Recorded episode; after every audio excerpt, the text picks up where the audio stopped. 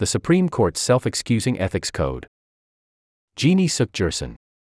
Last week, the Supreme Court issued a first ever code of conduct for justices.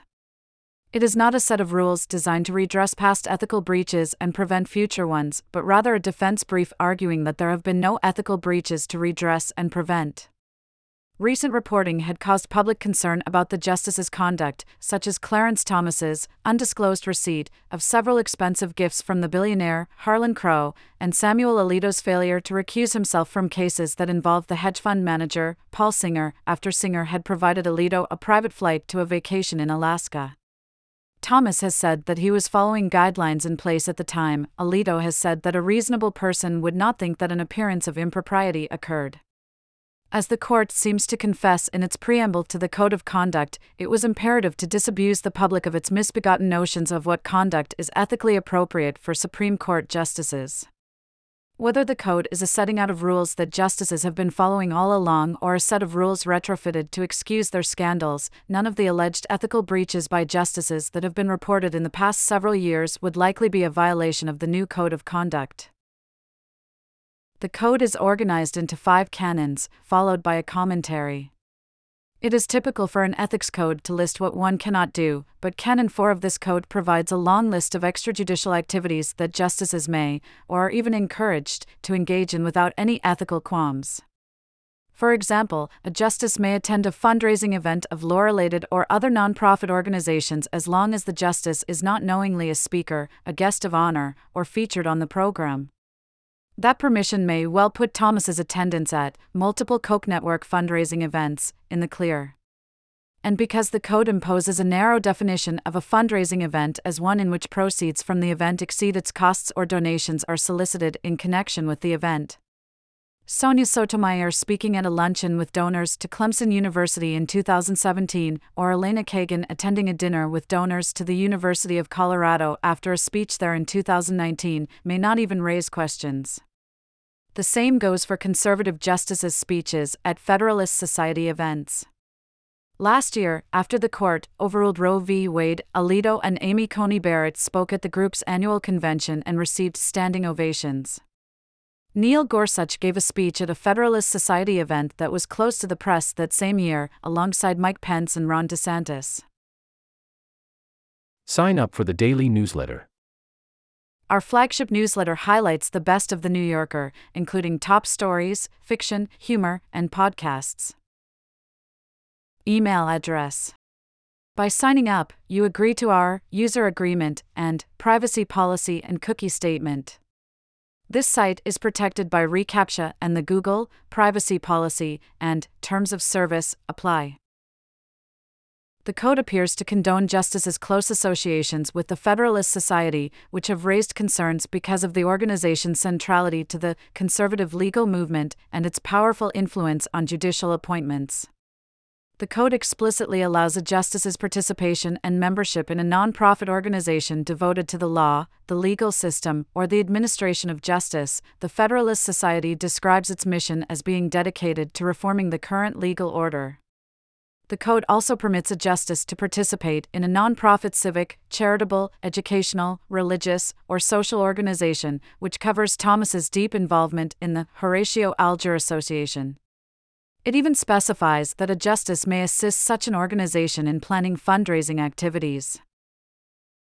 The code warns that a justice should consider whether speaking or appearing before a group would create an appearance of impropriety in the minds of reasonable members of the public. It then establishes by fiat that, except in unusual circumstances, no such appearance will be created when a justice speaks to a group associated with an educational institution, a bar group, a religious group, or a nonpartisan scholarly or cultural group. This provision seems in part aimed at putting beyond reproach justices who speak at law schools, including the conservative leaning Antonin Scalia Law School, which has welcomed Thomas, Gorsuch, and Brett Kavanaugh onto its faculty. It answers criticisms of Barrett, who spoke in 2021 at the University of Louisville, where she was introduced by the Senate Minority Leader, Mitch McConnell, and urged the audience not to see the court as a partisan institution. The code specifies that teaching, for which justices may be paid, includes not only classroom teaching but participating in an educational program of any duration that is sponsored. By an educational institution, thus encompassing, for example, boondoggle trips to Europe to which law schools have treated justices. Justices have been criticized for using court resources and staff to help produce and promote books for which they may receive millions of dollars. Sotomayor, in particular, has been accused of using staff in her chambers to gin up orders of her books for purchase at events where she is speaking. The code says that the conduct is fine. A justice should not to any substantial degree use judicial chambers, resources, or staff to engage in activities that do not materially support official functions or other activities permitted under these canons. Since the canons make clear that writing books and speaking at events that sell those books are permitted activities, the code allows a justice to use court resources and staff, funded by taxpayers, to engage in them. In the commentary appended to the code, the court states that, consistent with historic practice, chambers personnel, including law clerks, may assist justices with activities described in Canon 4. The code therefore even permits justices to use court staff to help with fundraising for organizations. Video from The New Yorker. Puffling, baby puffins meet their unlikely saviors. Https slash slash www.newyorker.com slash video slash watch slash the New Yorker documentary PUF fling baby puffins meet their unlikely saviors hashtag insid equals underscore CNE interlude New Yorker underscore BBF underscore text VC. Much of the scandal around Thomas has concerned expensive gifts that he received from wealthy friends, including luxury vacations, a real estate transaction, tuition for a grandnephew, and a generous loan to purchase his RV.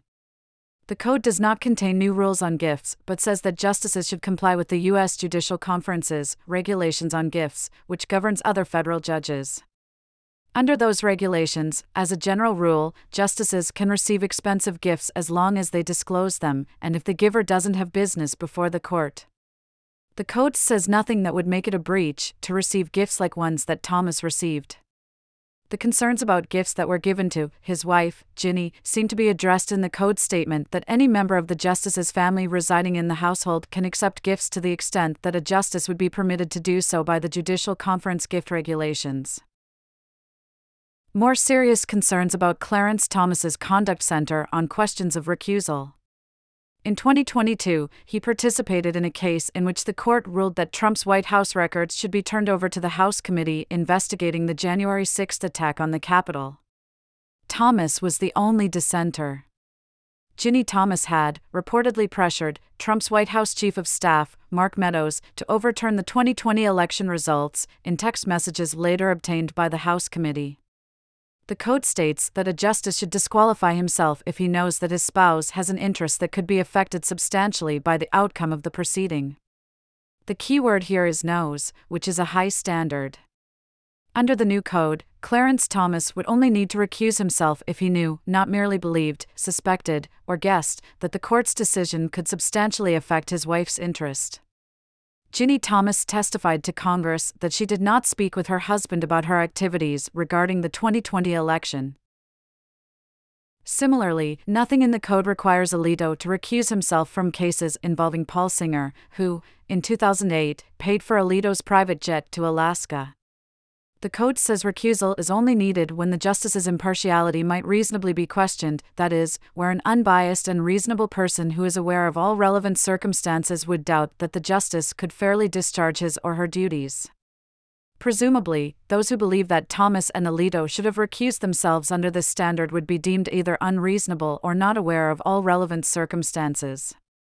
The code furthermore declares that the mere filing of an amicus brief does not require a justice's recusal.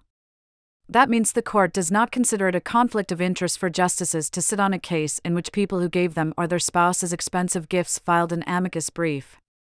That also seems to preempt ethical concerns about justices or their spouses hobnobbing with people or groups that often file amicus briefs in cases before the court. It should be obvious that a justice should not speak at an event sponsored by or associated with a political party or a campaign for political office. But that does not prohibit a justice from attending such events. So, under the code, criticisms of, for example, Kavanaugh's attendance at a holiday party hosted by the chairman of the Conservative Political Action Conference and attended by many conservative political figures would fall flat. The Code of Conduct for Justices of the Supreme Court will not prevent the kinds of ethical problems that led to its adoption, because its purpose appears to be to show that the justices have been perfectly ethical. It was, the court states, public misunderstanding that created the appearance of judicial impropriety. Under the rules that the court stands by, the justices have behaved ethically all along. It is no wonder that the court prefers to regulate itself as it wills the whiff of scandal to fade the Justice's Ethics Code will be a success if announcing it appeases the public enough to forestall Congress from attempting to impose more restrictive ethics rules on them. Diamond Suit